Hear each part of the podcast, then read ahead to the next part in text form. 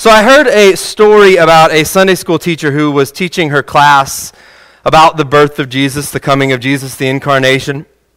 And so she's talking to them about Mary, talking about Joseph, and talking about the story of Jesus' birth and everything that happened and how they went to Bethlehem and all the details of the story. And so she's thinking she's done a good job. And after telling the stories, she asked the class, she said, Okay, so who do you think is the most important woman in the Bible. And one little boy raises his hand and he says, Eve. And of course, she thought he would say Mary, right? She'd just gotten through telling the story of Jesus. And she said, Okay, well, why do you think Eve is the most important woman in the Bible? He said, Well, they named two da- days after her, right? Christmas Eve and New Year's Eve, so she must be pretty important.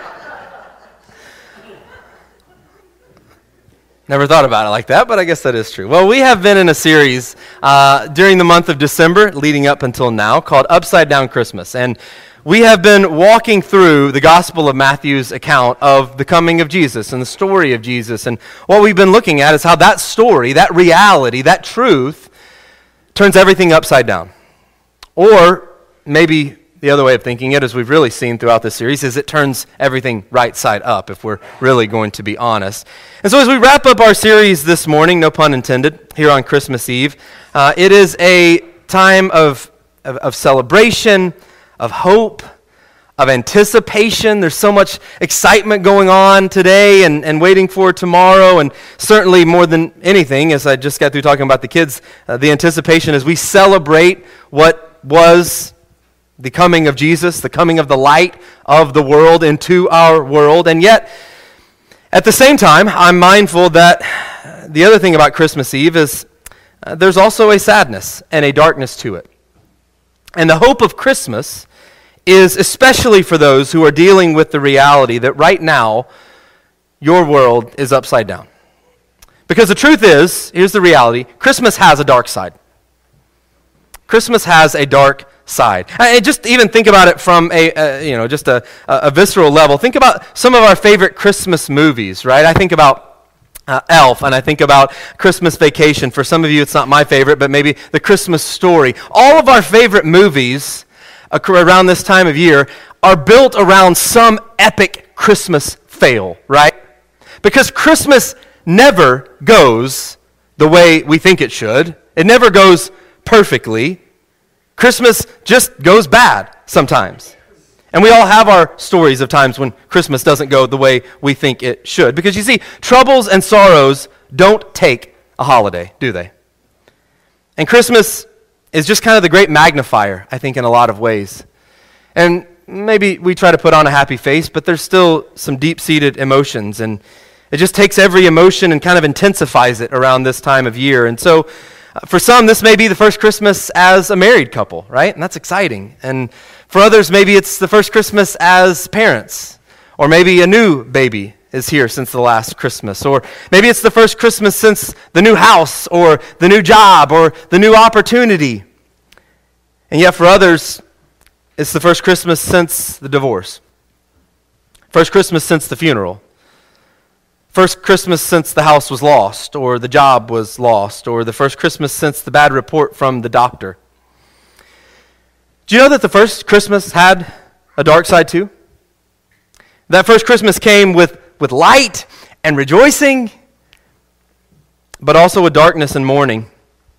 You know, last week we talked about how the wise men came and the story of the wise men, and, and they came and they brought Jesus gifts, baby Jesus gifts, and they worshiped this, this baby Jesus. But then the Bible says, starting in Matthew chapter 2, verse 13, that when they had gone, when the, the, the Magi, the wise men had gone, an angel of the Lord appeared to Joseph in a dream. Get up, he said, and take the child and his mother and escape to Egypt. Stay there until I tell you, for Herod is going to search for the child to kill him. So he got up, took the child and his mother during the night, and left for Egypt. You see, Jesus' coming from heaven did not stop hell on earth. And it gets even worse than that because we also read in verse 16 that when Herod realized he had been outwitted by the Magi, he was furious and he gave orders to kill all the boys in Bethlehem and in that vicinity who were 2 years older and who 2 years old and under in accordance with the time he had learned from the Magi. Then what was said through the prophet Jeremiah was fulfilled. A voice is heard in Ramah weeping and great mourning. Rachel weeping for her children and refusing to be comforted because they are no more. So, as I said, we've been in this series looking at the first two chapters of Matthew. We've been walking through what Matthew writes about the coming of Jesus and the birth of Jesus. And we've read about Jesus' genealogy, and we've read about his family history, and we've read about Mary, and we've read about Joseph, and we've read about the wise men and their journey and what God does to reveal himself to them. But it's impossible to read these first two chapters of Matthew without at least noticing the part that we just got through reading in verses 13 through 18. I mean, we'd much rather skip over it, right? Especially, you're probably thinking, what the world is he doing preaching about this on Christmas Eve? I mean, let, us just skip over that part of the story. We, we don't really want to talk about that. And to be honest with you, I have gone back and forth on this. I, I really had no intentions of preaching on this section of Scripture as I started making out the, the series and laying it out. And, and, and, as I got closer, even this week, I was wrestling with it. Like, okay, do I, do I want to still preach on this? And the more I thought about it, the more I just felt convicted. I felt the Holy Spirit's tug just saying, no, this is something that needs to be, t- it's part of the story, right? It's part of the story, and I think there is plenty of encouragement to come out of it. We can talk about all the other stuff, and that's, that's really good stuff, and it's happy stuff, and we ought to talk about those things. But there's also something about this part of the story that I think can bring some sense of encouragement as well. Because the reality is, sometimes Christmas just doesn't go right. And so let me give you a couple of things this story, I think, reminds us of. First, it reminds us that it could be worse. Like, it could be worse. It's like the story I heard about these eight men, eight older men who were sitting around a table at the local coffee shop, and the first guy says, You know, my arm is so weak, I can barely even hold this cup of coffee. And the second guy says, My cataracts are so bad, I can't even see the cup of coffee in front of me. The third guy says, My arthritis is so bad, I can't even sign my name. Fourth guy says, My arthritis is so bad, I can't even turn my neck. The fifth guy says, I can't even stand up. My blood pressure medicine makes me so dizzy. The sixth guy says, What? Speak up, I can't hear a word you guys are saying. Seventh guy said, Well, I guess that's just the price we pay for getting old. The eighth guy says, Yeah, but at least we can all still drive. you ever been behind that guy? Maybe you are that guy? Here's the reality, though. Some of you are in Egypt this Christmas. That's where some of you are and some things have happened to you and in your life. They're out of your control, but they've put you in a place that you didn't anticipate and you certainly don't appreciate. And Egypt is a bummer.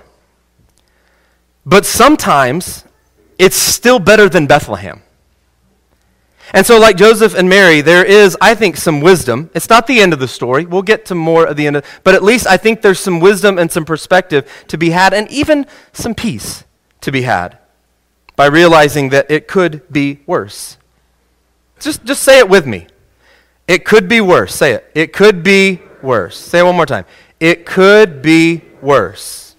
It's not to minimize what you're going through, but it could be worse. And so you're going to get in your car after services today, and you're going to drive on your way home or out to eat wherever you're going. You're going to drive by some cars that are nicer than the car that you're driving. But you're not going to be jealous because you have a car and it gets you to where you need to go. And unlike the billions, many other people on this earth who can't even imagine even owning a car, you own a car. And there, people on this earth can't imagine being able to drive. If your kid is sick or you're sick, being able to drive to a hospital within 10 or 15 minutes. Being able to drive the, to the store to get something that you need, or anywhere for that matter. It could be worse.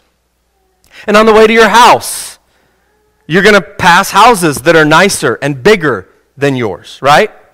But you're not going to be jealous because you have a home to go to. And you're going to walk in and you're going to turn a light on, and light's going to come on, and you're going to go into the restroom or into the, the, um, the kitchen, and you're going to turn a, a faucet, and water is going to come on. Even hot water is going to come on. And you're going to be thankful because there are billions of people in our world who don't have even artificial light that they can turn on or running water that's running through their plumbing. And so it could be worse. And then you're going to think about your spouse. And when you wake up tomorrow morning on Christmas Day, you're going to roll over in bed and you're going to look at them and you're going to say, No, you're not going to say that. Please do not say that. Some of you may think it. Do not say it. It's going to ruin your Christmas, I promise you. But all kidding aside, isn't it interesting? Think about this story. Isn't it interesting that the place that the Jews were once enslaved in Egypt is now the place that the king of the Jews goes to find refuge? And isn't it true that we can look back at times in our lives and realizes that, realize that those places sometimes that we didn't want to be in, and, and we couldn't see the purpose maybe in those moments, in fact, were the places that we exactly needed to be. God had us right where we needed to be. I mean, is it possible? I'm not saying that, that it's fun what you're going through, but is it possible that we're sitting here, Lord willing, next time, next year, this time, and we're thinking about where we were here and saying maybe it was a good thing we were in Egypt? Maybe it was a good thing what we went through. Now, you can say that about Egypt. I think there's perspective to be said. It's a little harder to say that about Bethlehem and Ramah. Because every life has some moments and some seasons where it probably can't get much worse. At least it doesn't feel that way, right? And they make us wonder why? Why, God? I mean, we, I don't know how you feel. I, I don't know if you just skip over the details of this story, but why? We read the story and it's like, why? why? Like, God, couldn't you like give, um, you know, Herod like a heart attack or something? Why don't you stop it? God, why don't you just get rid of the cancer? Or stop the, the, the, the divorce? Or, or prevent the war? Prevent the abuse? And, and I don't know the answer to those questions, but I, I, I do think one of the things that, that we can at least have some perspective on is Christmas doesn't really explain the existence of evil, but what Christmas does is shed some light on the future of evil. And so while it could be worse, Christmas also reminds us that it will be better. It will be better. When Matthew quoted from Jeremiah, he wasn't just looking to the past, he was also looking to the future. He says, Rachel is weeping for her children. That's what he uh, quotes uh, from Jeremiah in Matthew chapter 2. Rachel was one of the great heroines of the people of Israel. Uh, she was buried in that area around Bethlehem, real uh, close to uh, that area, and, and there was near that area as well was a city called Ramah. And back when the Jews were taken into captivity, Ramah was kind of like the staging area for the deportation. And so Rachel is kind of like this metaphor for all moms who are watching and weeping as their children are being carried away, probably never to see them again. But Matthew knows that the Babylons and the Herods of the world don't get the last word.